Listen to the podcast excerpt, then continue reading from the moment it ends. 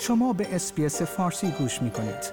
با رفتن به sbs.com.au به اخبار و گزارش های بیشتری دست خواهید یافت. با فرارسیدن شب یلدا خانواده های دادخواه خیزش زن زندگی آزادی با انتشار تصاویری یاد کشته شدگان اعتراضات سراسری را زنده کردند.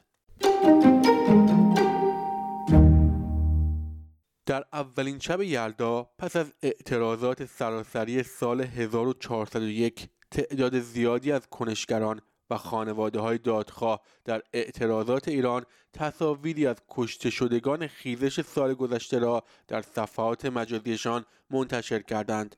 مژگان افتخاری مادر محسا ژینا امینی با انتشار ویدئویی به مناسبت شب یلدا و عکسهای دخترش نوشت بیا و بر پیشانی آسمان گذر کن زیبای من. همچنین مهرداد آقا فضلی پدر یردا آقا فضلی معترض جان باخته در پستی در اینستاگرام با اشاره به زادروز دخترش نوشت یلدا اگه بود اونم تولدش بود.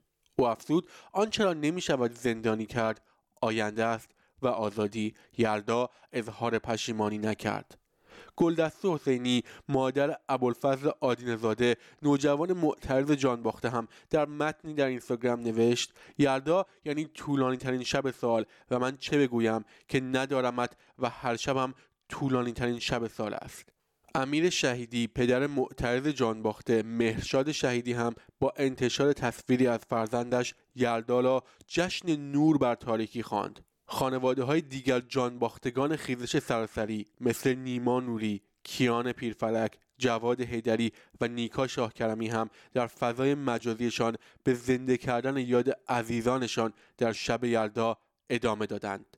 بر اساس گزارش های رسانه های حقوق بشری در جریان خیزش ایران حداقل 529 نفر کشته شدند. همچنین آبرام پیلی قائم مقام نماینده ویژه آمریکا در امور ایران با انتشار ویدئویی شب یلدا را به مردم ایران تبریک گفت و با اشاره به نقض فاحش حقوق بشر در ایران گفت می‌خواهیم بدانید که ایالات متحده از شما و آرزوهای شما در رقم زدن آینده آزاد و دموکراتیک برای ایران حمایت خواهد کرد. شنوندگان گرامی نیو سرد هستم و این پادکست SBS فارسی بود.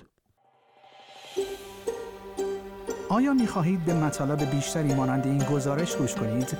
به ما از طریق Apple Podcast، Google Podcast، Spotify یا هر جای دیگری که پادکست های خود را از آن می گیرید گوش کنید.